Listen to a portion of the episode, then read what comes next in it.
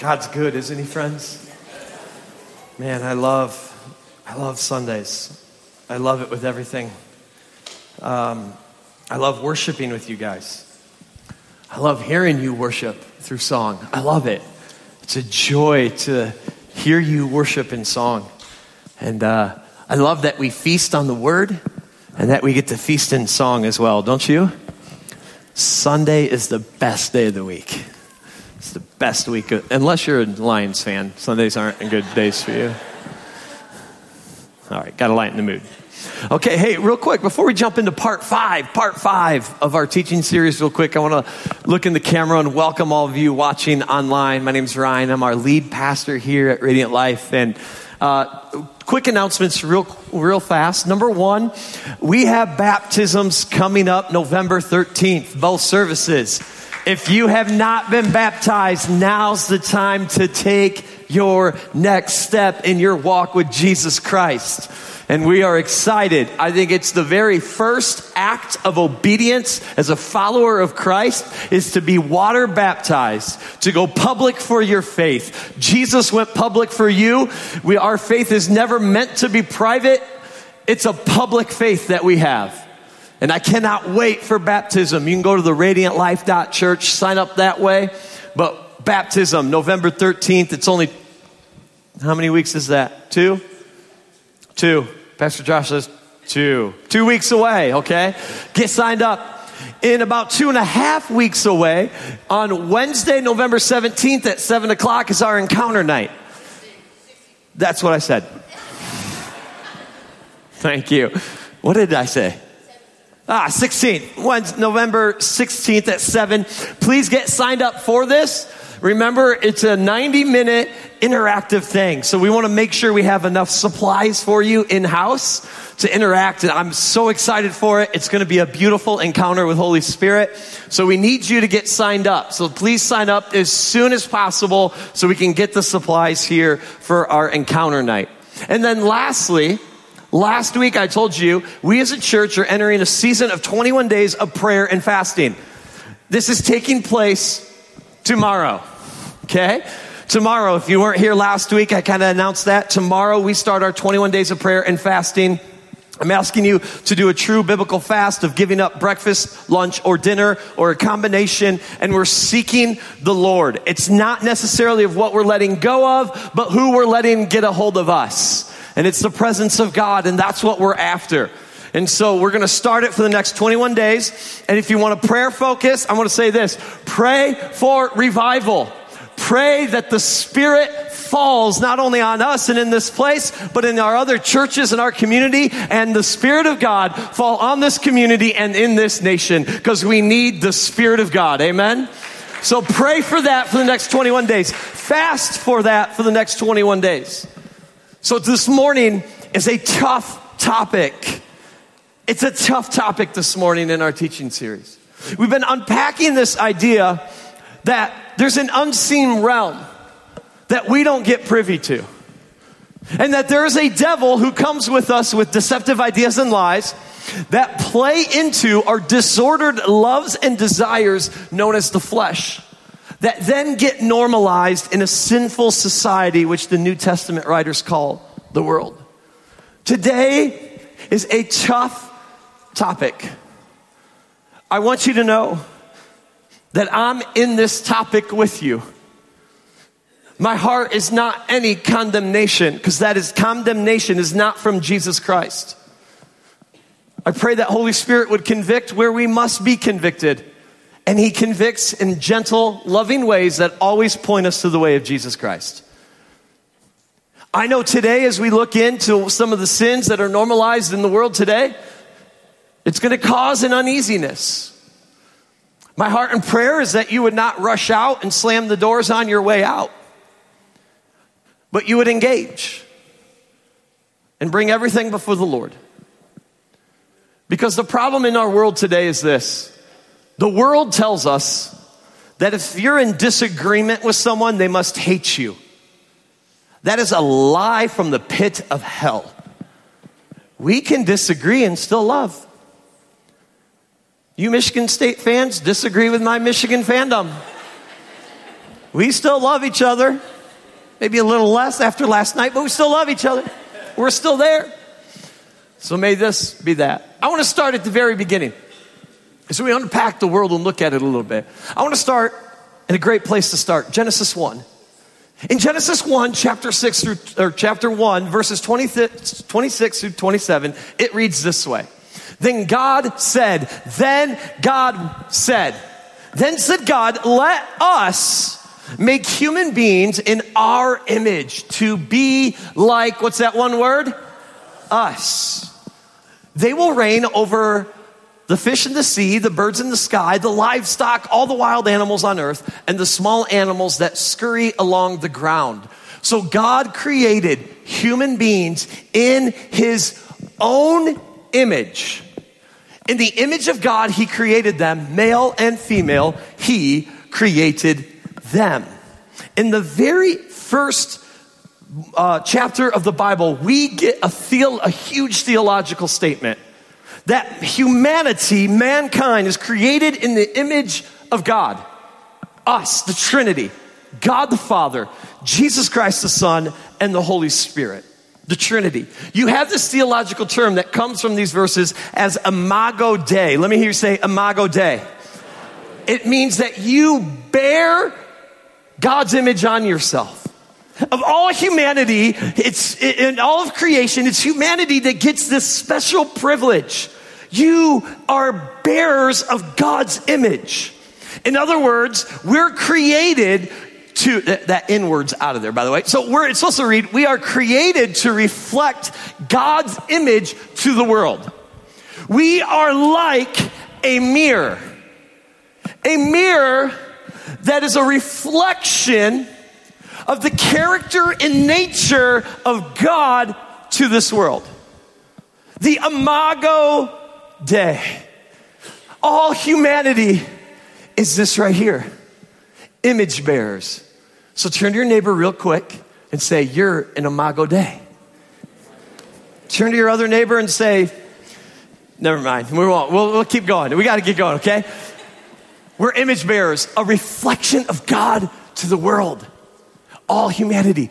Here's the second point, and I want to do these points really quick before we get into the meat. The second point is this you find in Genesis 2 that we are sexual before sinful.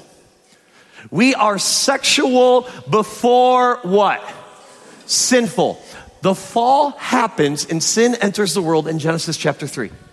But in Genesis chapter 2, God gives the command. He says this This is why a man leaves his father and another and bonds with his wife, and they become one flesh. Both the man and his wife were naked, yet felt no shame. That they were given that order to become the two shall be one flesh. Also in Genesis 2, they're told to be fruitful and multiply. They're given this idea of reproduction rights. You are to reproduce now and fill the world as a reflection of God's image. But then Genesis chapter 3 happens. And in the Garden of Eden, and I'm not going to read the whole story, we did it a couple weeks ago. Adam and Eve chose to rebel to receive, to seize the opportunity from autonomy from God, and they desired, they had a disordered love and desire. They thought they could become like God. No longer a reflection of Him, but to be Him. And sin enters the world. And it says, now they realized that they were naked and they felt shame, which before the fall, there no shame. And with sin is linked death. And now, what humanity was, that perfect reflection of God to the world, all humanity has been shattered by sinfulness. And it is now what once was the perfect reflection of image bearers is now broken, shattered in pieces. And the image bearers are now distorted. They are no longer whole. And here's the issue so many of us now in this world take the broken pieces, and this is where they get their identity now. And they get their identity now from the brokenness. And it was never meant to be that way. And the distorted becomes normative. They take the brokenness and say, let's normalize that. And the issue arises. This has great impact on us morally and spiritually. Significant ramifications. God's plan be a reflection of me. This is what life was to be, not these pieces. And this is an issue today. It's right here. And you know what comes out of this? the new God, the new spiritual authority that now reigns, the new morality is the authentic self, which is derived from the brokenness.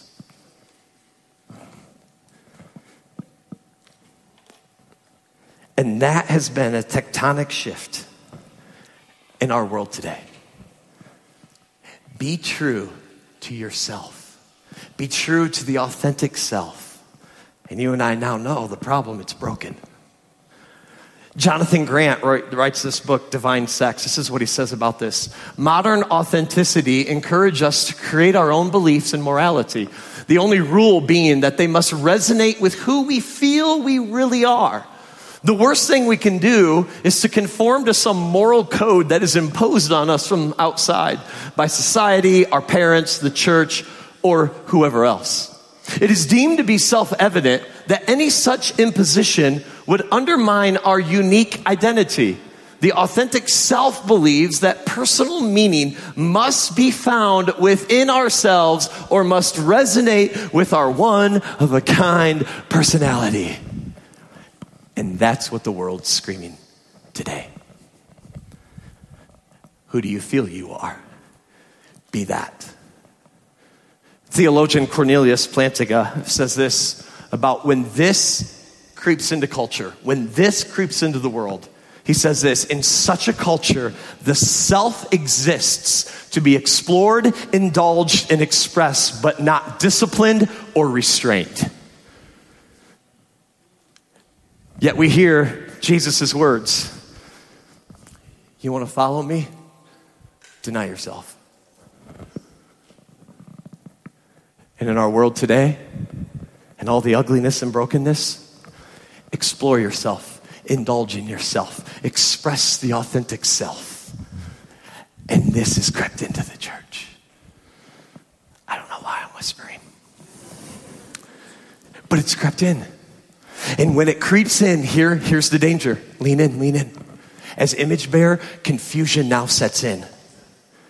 Confusion sets in because of the brokenness. Because now, when we look at the mirror, we see shattered pieces and we don't see the whole anymore.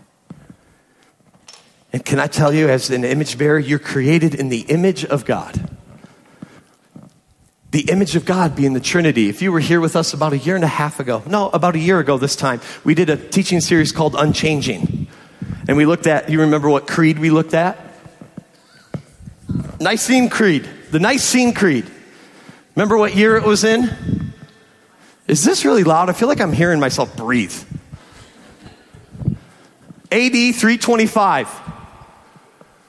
You have the Trinity, the Father, the Son, Jesus Christ, and Holy Spirit. It's the Trinity. It's three in one. The Son, Jesus, is not the Father. He's not the Spirit. The Spirit is not Jesus. He's not the Father. The Father is not the Son and not the Spirit. They are God. Three in one. We are created in this image. Confusion does not reign within the Trinity. But because of brokenness, confusion now reigns as image bearers. And so this morning, we're going to cover some tough topics. But remember, we're in this together. Amen, friends. Turn to your neighbor and say, Pastor Ryan loves you. Turn to your other neighbor and say, God loves you more. And that's the truth. So let's journey together briefly and let's look at some hard areas. But I want to tell you this the purpose of covering these topics. I'm not up here to stand to lament the condition of our society, although I think it's dangerously broken and going in the wrong direction. It's not to make anyone feel bad, because that's not the heart of our Father. It's not to juxtapose ourselves against those who hold on to another belief. It's rather to offer hope and clarity in the midst of high confusion in our culture today. If you struggle with issues of your sexuality, gender dysphoria, same sex attraction, I want you to know something. You are welcomed here at this church because God loves you, and so do we. Know that. And we say that just like we say, hey, gossiper, you're welcomed here. Hey, liar, you're welcomed here. Hey, guy who spends way too much money, you're welcomed here. The Christian church has not done a good job with gender issues and homosexuality. It feels like the culture says the church is against that. We're against sin. And the reason why it feels like we elevate same sex attraction and homosexuality and gender dysphoria is this reason it's the sin we see, and we don't know how to handle it. See, I don't know if you're sleeping with someone else. That's behind closed doors. I don't know. I don't know if you're sitting there in sin and gossip because that's, that's behind my back. I don't know. But it's the sin we see, and so therefore we have discomfort. I also think it's the sin, though, that we'll get into that is sexual, that impacts our body like sin, other sins don't. And we'll unpack that. So I want you to know that. Today, instead of two genders, there are 72 different types of genders that exist today. We used to say sex and gender, those two words were synonymous. The last 20 years have radically changed those two definitions. Sex and gender today no longer mean the same thing. We must be aware of that. When you say gay, you must understand what you are saying when you say that word. Because when you say a person is gay, that actually now does not mean they're practicing that lifestyle. So we must be careful on the words that we're using and understand. We're all using the same vocabulary, but different dictionaries. And we need to understand what is the new dictionary so we look competent when we lead and have conversations with other people. Because then we're using two different dictionaries and we're not even communicating anymore because this person's thinking one thing, this person's thinking another thing. Make sense, friends?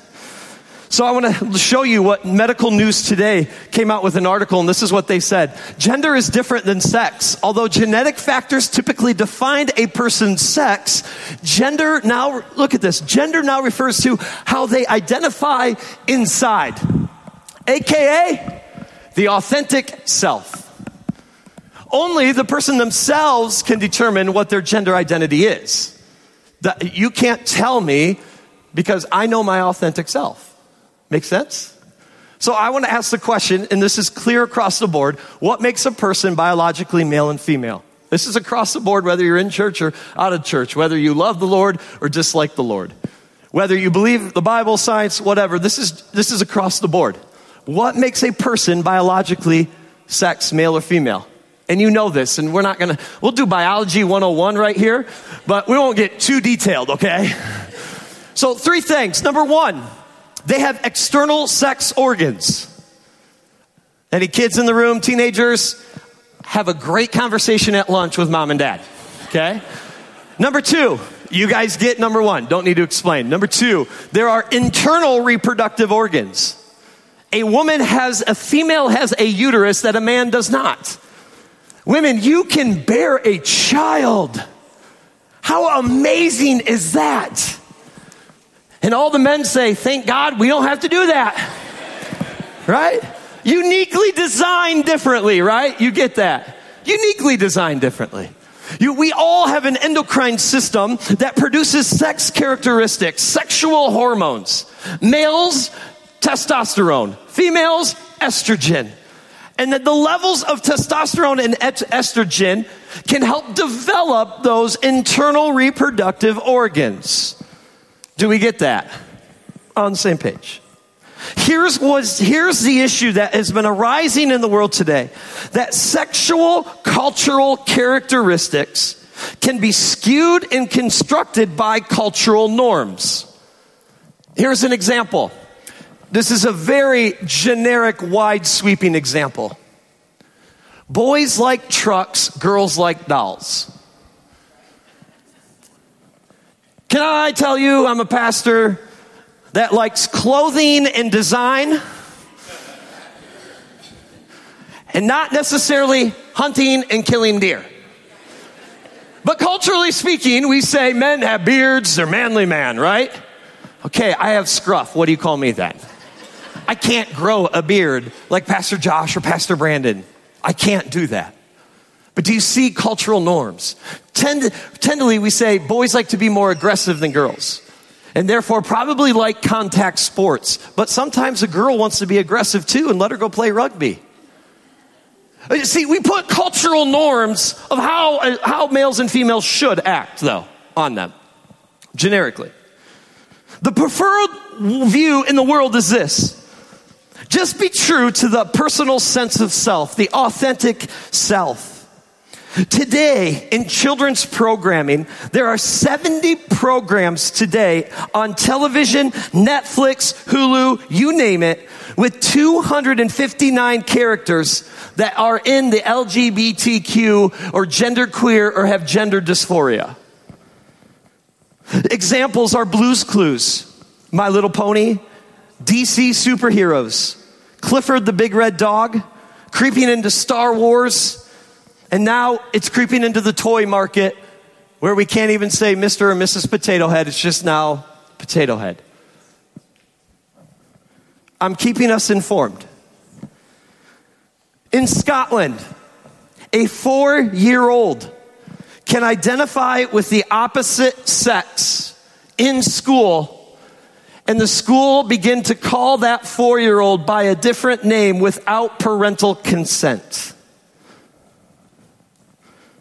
In the state of Oregon alone, in our own country, a 15 year old can transition without parental consent.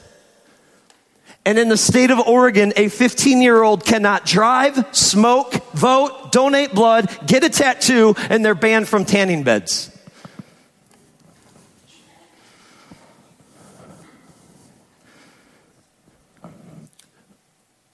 We've normalized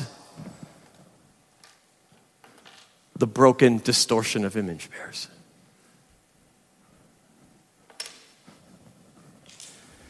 God created mankind in the image of God, male and female.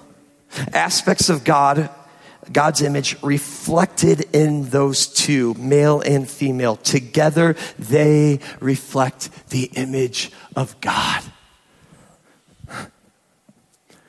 I know for many of us, we struggle with this, or we know family members or friends who struggle this. Please understand, I have family members who struggle with this as well. I'm on your side and I'm there. There are parents in this church that are struggling with their kids' own identity and their own choosing of sexuality. This church will always be behind you. We will walk with you through everything life has to throw at you. And sometimes we throw our hands up in the air and say, I don't know what else to do. All I say is keep pointing everyone to Jesus Christ.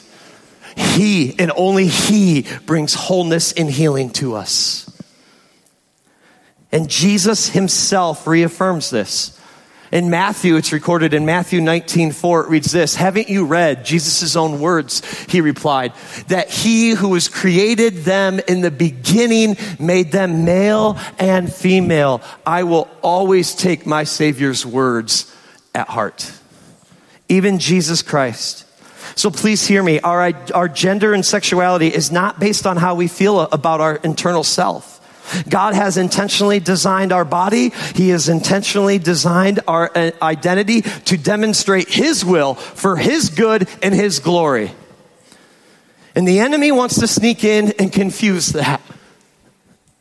And all he has to do is deceive where our disordered uh, loves and desires are, and then it gets normalized. Genesis 1 28, the order given to humanity God blessed them and said, Be fruitful and multiply, fill the earth and govern it. Two things God has commanded humanity you are to reproduce and you're to rule over creation. Those two things, those two things right there. God's design was designed for reproduction, and one of the greatest things you can do is give society a child that knows God. And I know there's reproductive issues, and some of you, your friends, we've walked through with it, you, where you can't conceive, and it grieves you. It grieves you. Can I say this? You can be the greatest aunt and uncle to someone. You can be the greatest aunt and uncle to someone.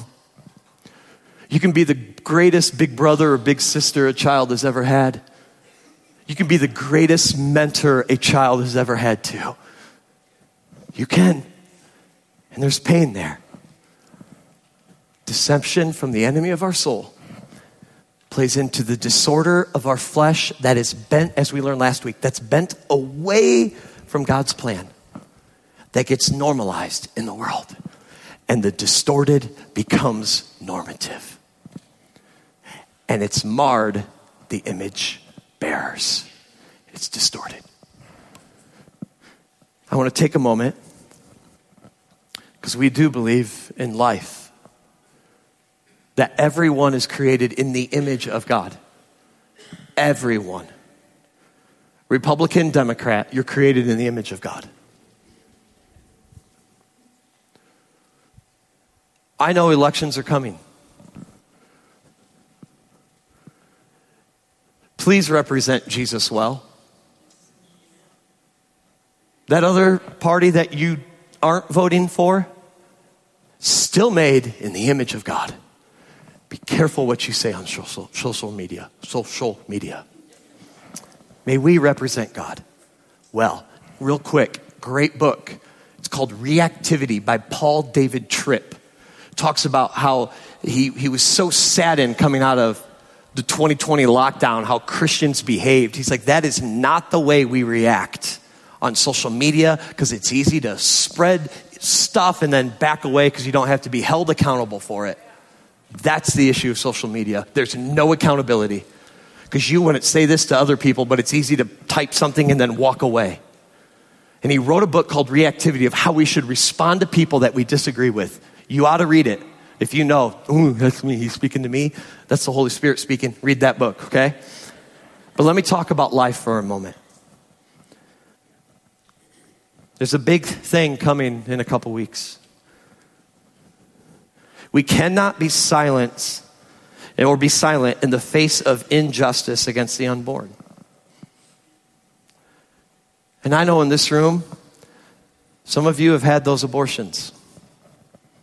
We've had pastoral staff have abortions. We will always be a church, a place where you can find wholeness and freedom in the name of Jesus Christ. We support Deeper Well Ministry that helps women to go through and be nurtured and ministered to in those parts that hurt them. We are here for you. We are here. The sin of our nation right now is killing image bearers. And the problem with our sin of our nation years ago was slavery. And the church was silent on it far too long. and look where it took our nation. As one pastor said, the sin of our nation, we offer our children on the altar of convenience. I believe in Psalm 139. For you, God, created my inmost being. You, God, you knit me together in my mother's womb. I praise you, God, because I am fearfully and wonderfully made. Your parents may have never planned you, but God did. You are not a mistake. You are a child of God with a purpose and he knit you together and he knew you. You are not a mistake. You are fearfully and wonderfully made in the image of Christ. We believe that. I believe in Proverbs 6, where it says the Lord hates sex things. That actually says six things. That's a typo right there, okay? That's supposed to say six.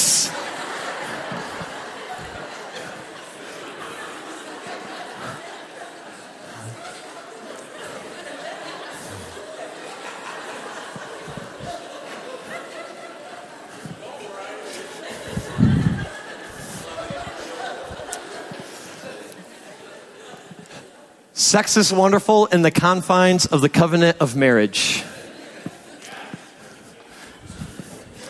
All the married couples said amen on that. All right. We've made all the single people really awkward in this moment. The Lord hates six things. In fact, seven are detestable to him arrogant eyes, a lying tongue, just like the nature of the enemy of your soul, the devil and hands that shed innocent blood. You know what everyone calls a child, whether you're a Christian or not, they're so innocent. Because we know.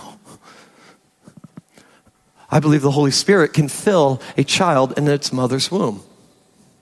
What? John the Baptist the cousin of Jesus, he, John the Baptist, will be filled with the Holy Spirit while still in his mother's womb. That can happen. It is not just some cells, there's life. And that life could be filled with the presence of God. I don't get it, but it does. When Elizabeth, John the Baptist's mom, heard Mary, Jesus' mom's greeting, the baby, check this out, the baby's doing a dance. The baby leaped inside of her. And Elizabeth was filled now with the Holy Spirit. Isn't that crazy? Her child inside of her is filled with the Holy Spirit. Her child does a little dance. Now she's filled with the Spirit. Image bearer. Life. Matters to God. You matter to God. You matter to us.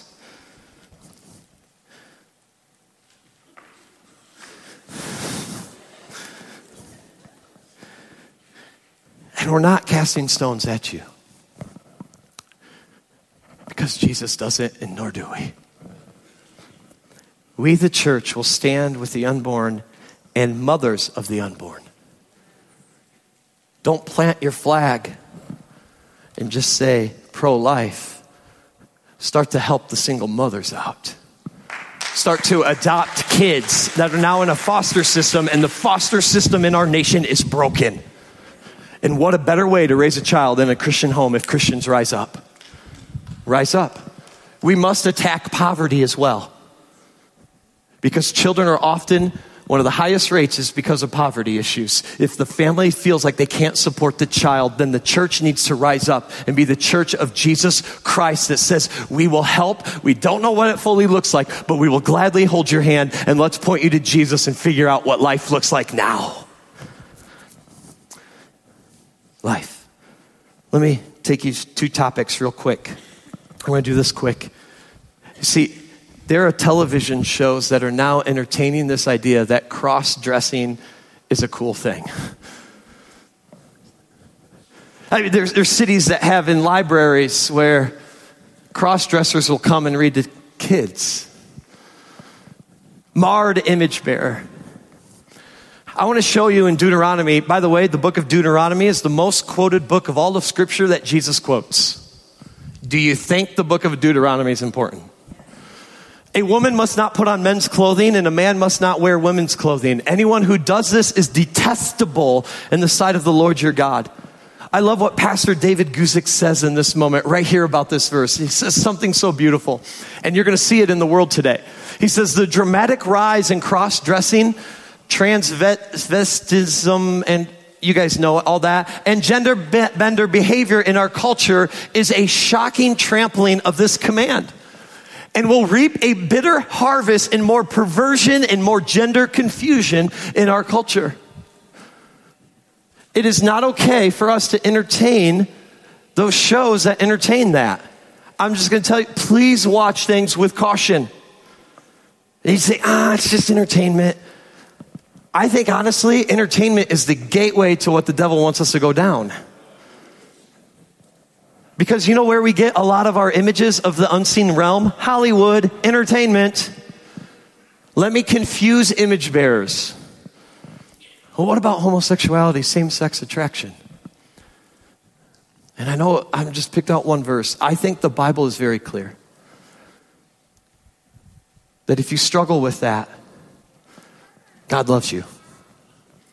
Just like you struggle with adultery, you struggle with gossiping, God loves you. I think you truly, and there's a lot of Christian leaders right now, there's several of them, not a lot, there's several of them that have high authority, if you will, or high stature that we look up to that are beginning to change their tone on it.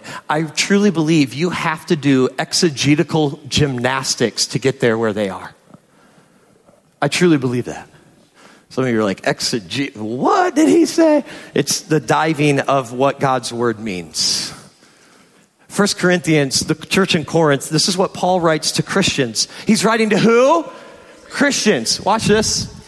Don't you know that you that the unrighteousness or unrighteous will not inherit God's kingdom? Do not be deceived. No sexually immoral people, idolaters, adulterers, or males who have sex with males no thieves, greedy people, drunkards, verbally abusive people, or swindlers will inherit God's kingdom. And then he says, and some of you used to be like this. And then he adds, but you're washed.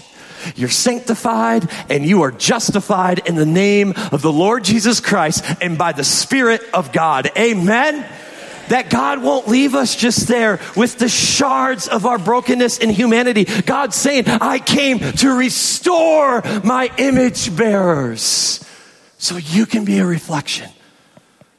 Just like He came to restore you, gossiper. Just like He came to restore you, liar. Remember what Jesus was called? Friend of sinners. And so are we. See, I think truth brings clarity, and clarity brings kindness. But we're in this together. We do it with grace and truth. And then he finishes by saying this there is a sense in which, this is why it's important. This is why. There's a sense in which sexual sins are different from all others. In sexual sin, we violate the sacredness of our own bodies. These bodies that were made for God given, God modeled love, for becoming one. That is a remez back to Genesis where the two shall become one flesh. The word remez is to hint back. Paul is hinting back into creation by saying becoming one becoming one with one another. Or didn't you realize that your body is a sacred place, the place of Holy Spirit? Don't you see that you can't live however you please, squandering what God paid for such a high price for? Because Jesus, remember Jesus' words, deny yourself if you're gonna follow after me. Deny yourself. In other words, you can't do what you just want to do. If God is your king, then bow to him not your authentic self. I'm, I'm closing. Worship team, make your way up because you'll force me to close.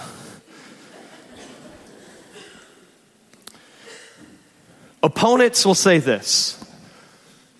They'll tend to quote Galatians 3.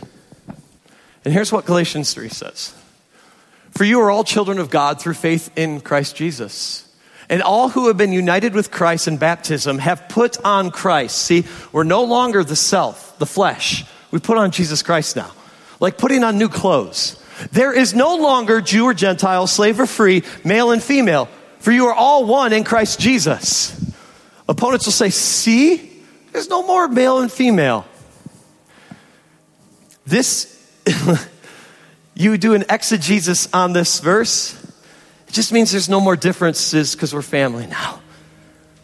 Because if you apply that same contextual exegesis on this verse, then you're saying there is no longer the Jewish people. Judaism ceases to exist. And we all know Judaism is alive today. There are Jews in this world. So they can't use that argument. Or the other argument, they'll come back and they'll say, well, Jesus preached a mes- message of love and acceptance.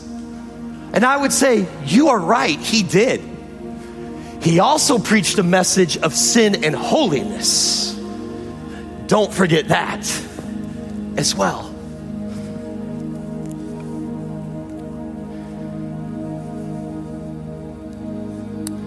Jesus came to heal our brokenness. I want to show you real quick what evolutionary biologist Colin Wright and developmental biologist Emma Hilton, who are not Christians, evolutionists, say this in the Wall Street Journal, February 2020, wrote an article about humanity and sex. They said this In humans, as in most animals or plants, an organism's biological sex corresponds to one of two distinct types of reproductive anatomy. In humans, reproductive anatomy is ambiguously a male or female at birth more than 99.98% of the time.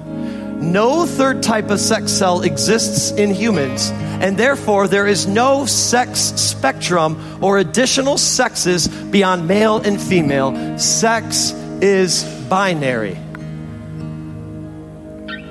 But we have marred image bearers, distorted image bearers. Again, if you're struggling in this moment, or parents, you have that child, you're like, I don't know what to do.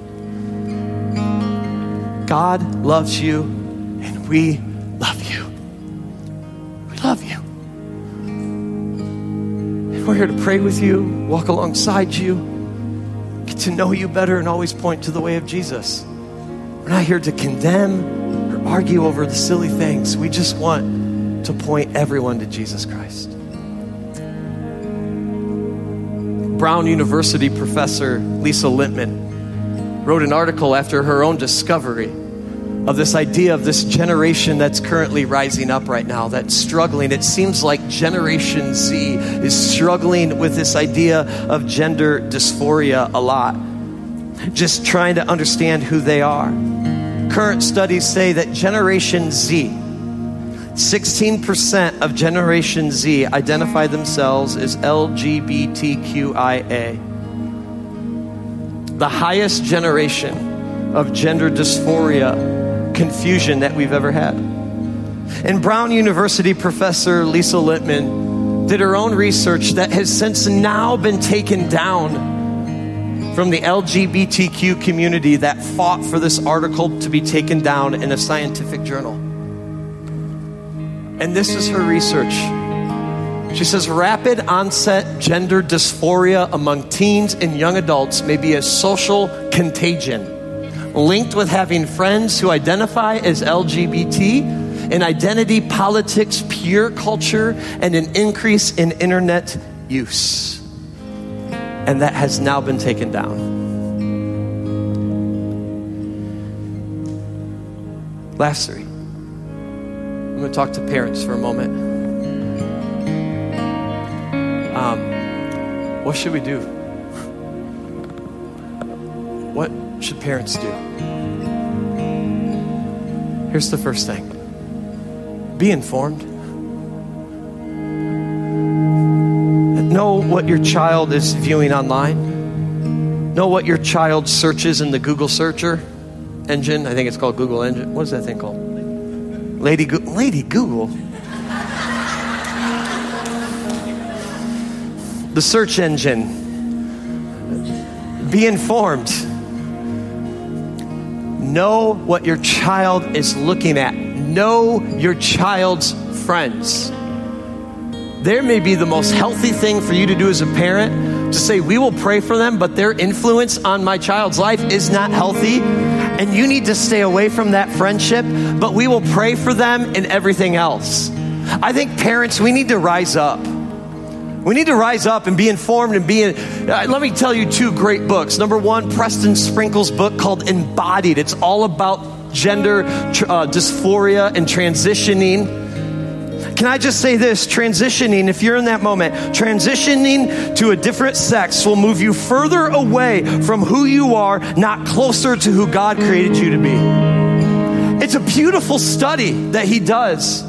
It's beautiful. And then the book is God Anti Gay by Sam Allberry, who used to be a, uh, a priest that struggled with same sex addiction. He knew in his flesh, his bent away from God was same sex attraction. He was attracted to males, but he looks in scripture and says, But I cannot act upon that, and stayed celibate his entire life because he knew what his sin nature, he said, it hasn't been transformed out of me. So what I'm going to do is bow to Jesus and take a life of celibacy then. And he writes that book, Is God Anti Gay? You should read it. Here's the second. I told you three. Be involved. Be involved. As your kid gets older, they stay up later. Have you noticed that? And I like to be in bed by 7:30. And if your kid comes into your room at 10:30, looking at my child there,